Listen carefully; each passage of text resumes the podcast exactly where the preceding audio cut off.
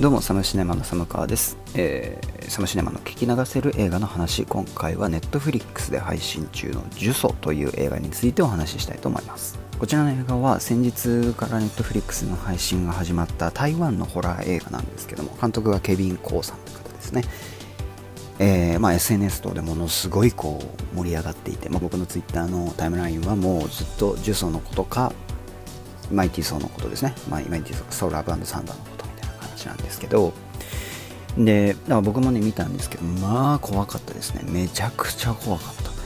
で、まあ、なんでそこまで怖かったかっていうところのお話とかをねあのちょっとネタバレ含みつつしていこうかなというふうに思っております。えー本作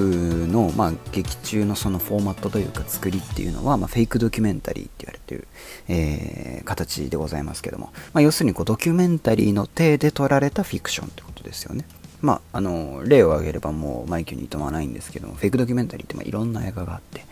でその僕あの好きな映画監督さんの中に最も好きな映画監督さんの中に白石浩二監督という監督さんがいるんですけども僕ですね今までその人生で見てきたホラー映画の中で一番怖いと思ったのはその白石浩二監督の「呪い」っていう映画なんですよ。で今回の「呪詛」ってすごくその呪いにすごく似ててあの作りであるとかトーンとかが。だからまあそれはね僕も好きなわけよっていうことなんですけど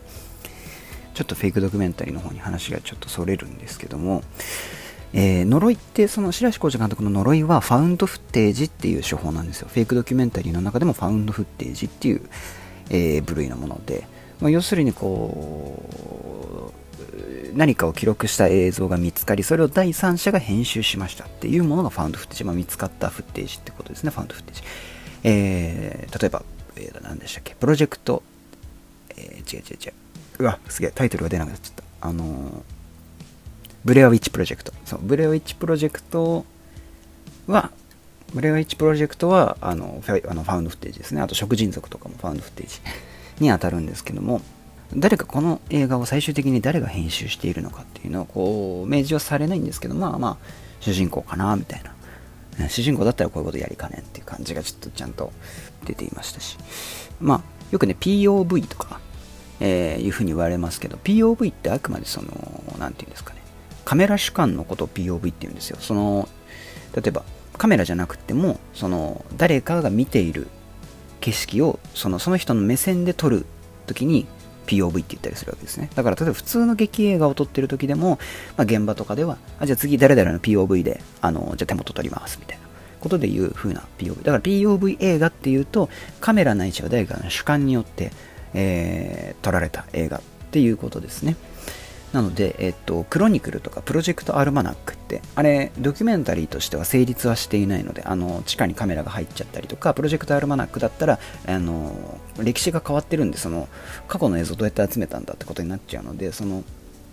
なんていうんですかね、ドキュメンタリーとしてあれをこう成立させられないので、あれはあくまで POV 映画、もしくは POV を用いた劇映画っていう風な、えーことになってます。だからあれはフェイクドキュメンタリーではないというような感じでございますね。でまあ、フェイクドキュメンタリー結構ホラーとかが多い印象ですけども、アクション映画もありますし、えー音楽映画みたいなのもあったりとか、まあ、コメディ映画みたいなのがありますよね。はい。まあ、いろいろあると。なので、こう、しきりにその、白石浩二監督も、えー、と結構前にラジオに出演された時におっしゃってましたけど、フェイクドキュメンタリーっていうのはジャンルではなく、あくまで手法であるというふうにえおっしゃっていて、あなるほどなというふうに思った次第でございます。サムシネマの聞き流せる映画の話。ではここからちょっとジュソの話に行くんですけども、まあ、お話はあれですよね。あの、YouTuber、過去に YouTuber やっていた主人公が、まあ、こう、あるタブーを犯してしまって、呪われることになって、で、現在、その、まあ、娘さんがいるんですけど、ちっちゃいドードーちゃんって超可愛い、あの、女の子がいるんですけども、まあ、その子が呪われていると。だから、その呪いをどうにかしたいっていう。まあね、過去の自分の過ちを正そうとする話なんですけども、もうね、この、なんだろうな、娘を思う母親の愛というか、まあ、親の愛というかねの果てしなさみたいなものがものすごいこう感動的かつ意地悪に描かれている映画なんですね。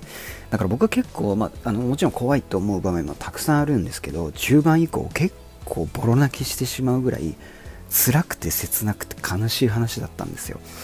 これこそ心霊映画というような、えー、もう誰かの情念とか、まあ言ってみる怨念であるとか、強い念、気持ちみたいなものがものすごく詰まった、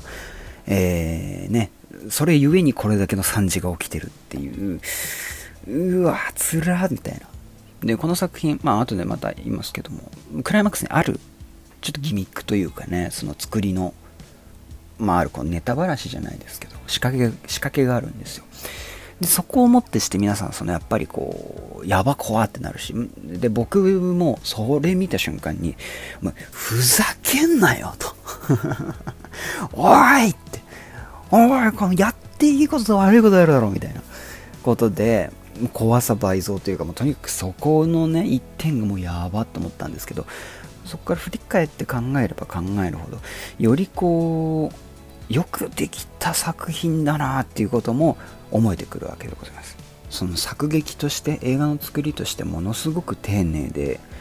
あの基本ベースよくできたお話って感じなんですよね。本当にうまい作りだなっていうのを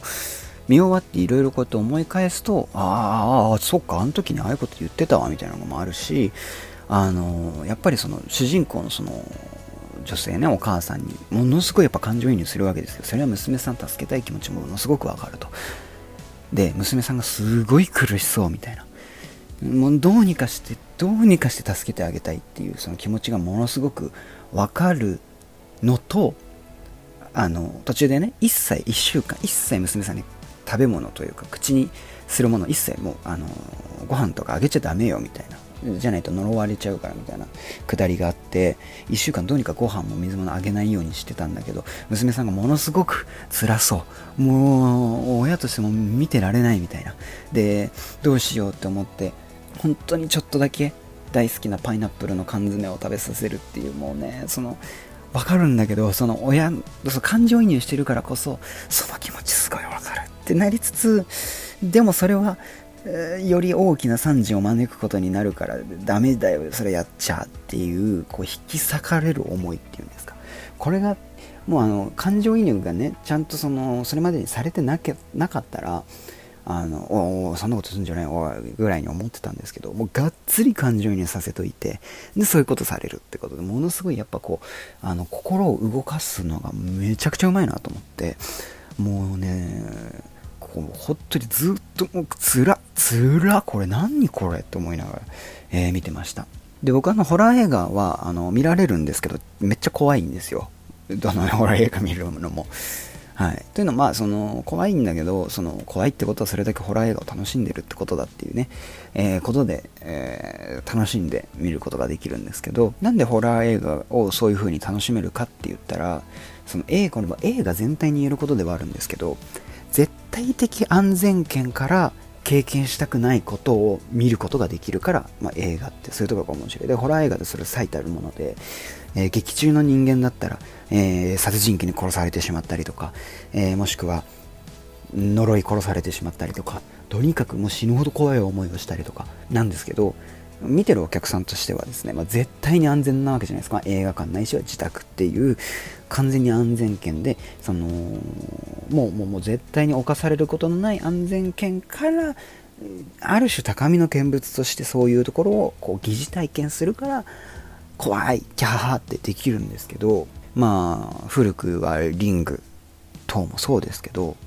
テレビから這い出てくるとか、もしくはその、このビデオ自体が呪われたビデオであるよと、それを見たことが呪われますよみたいな、こう、リングの作りって、そういうこう、こっちの安全圏っていうものを犯してくる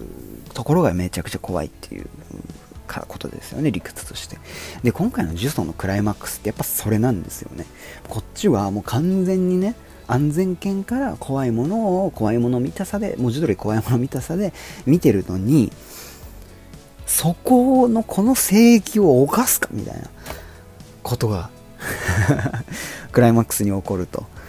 うん、要は参加型？こっちも参加すんだ、それに、みたいな。言ってよ、それ、みたいな。言ったら来なかったのに、もう、みたいな。ね、という風な気持ちになると。だからですね、そこはやっぱり、未だに怖いですよね、あれはね。これ僕映画館で見てたらもう終わってたかもしれないなっていうね。あの閉鎖空間でみんなが一斉にあの画面をねスクリーンを多分無言で見るわけじゃないですか。想像するなり怖すぎると。いうふうに思いますね。でそのじゃあ家だったらいいかっていうと あの映画館でねホラー映画見るとその怖いものを劇場に置いて帰れる気がするんですけどあの、まあ、持ち帰っちゃうこともありますけどね。でそのでも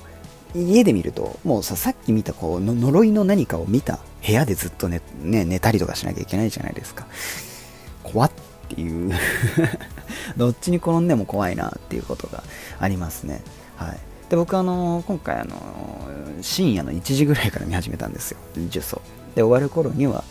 まあ、まだ明るくはなってなかったかな。3時台とかだったんですけど。あの部屋を真っ暗にしてもうパソコン画面だけつけてでイヤホンなるべく音量を大きくして見るっていうことしたんでもうね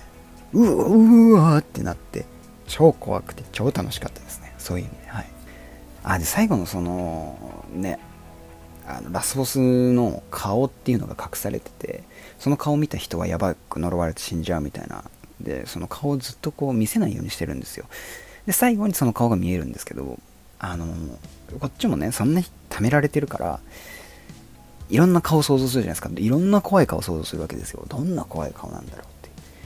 でバンって顔見えた時にちゃんとそういうこう予想の斜め上みたいなもの行くもうね絶妙なキモ怖い感じの顔がズンって出るんでもううわもう見たくなかったって思うっていう。最悪っていう感じでございましたね、えー、本作の怖さの種類っていうと,、えーと、ジャンプスキアって言われるこうバンみたいな。バンみたいな怖さみたいなものはまああるにはあるんですがそんなに多いわけじゃないですね。そういうこういわゆる怖いみたいなものは割とこうなんだろうな。こっちの正義に反したものを見せるというよりは来るぞ来るぞ来るぞ来たーみたいな感じであの割と予測はできるタイミングで来ます。なんですけど怖いんですよ。もちろん当たり前ですけど怖い顔の人がこっちに近づいてきたらさ怖いじゃないですか。なので、あの本当に見てられないみたいなことにはあまりないんじゃないかなって、まあ、これは本当個人差だと思いますけど。なので、ジャンプスキはそこまで多くないんですけども、それ以上にこう、生理的嫌悪感を抱く描写っていうのがすごく多い、えー、ですね。あのトライポフォビアってね、言われてるあの集合体恐怖症の方は結構きついかもしれないっていうぐらい、こういう、その、ね、点々が多かったりとか、あとあの、ちっちゃい芋虫がいっぱい出てきたりとか、そういうやつですね 怖気持ち悪いみたいな。まあ、その他人体欠損が露骨にみたいなあんまなかったかな。はい。だやっぱあの呪われる子が本当にあれは何歳ぐらいなんですか？幼稚園ぐらいの子かな？あのか小学校1年生ぐらいの多分女の子の体がその呪いで蝕まれてたりとかするんであのそういう痛々しさっていうのももちろんありますね本当にこううわー辛いってなるんではいなのでこう映画を見て気持ちいいこう感情になりたいという方にはもう当たり前ですからお勧めしません。あの全員に見ろとは言いません。このホラー映画見られるよっていう方の中でね楽しめればいいのかなという感じでございます。でねこれどうやら呪詛3部作になるんですっけ？続編が決まってるんですよね。どうすんのっていうね。もうぜひここからあの次回はねさらに白石浩二監督作品のようにもう呪いと正面からあの物理で戦ってほしいなという、はい、あの感じでございます。はい。ということで今日はこんな感じで終わりにしたいと思います。ジュースをね、ぜひあの、見られそうな方は見ていただけたらと思います。本当にあの大傑作だったなというふうに思います。はい。ではまた。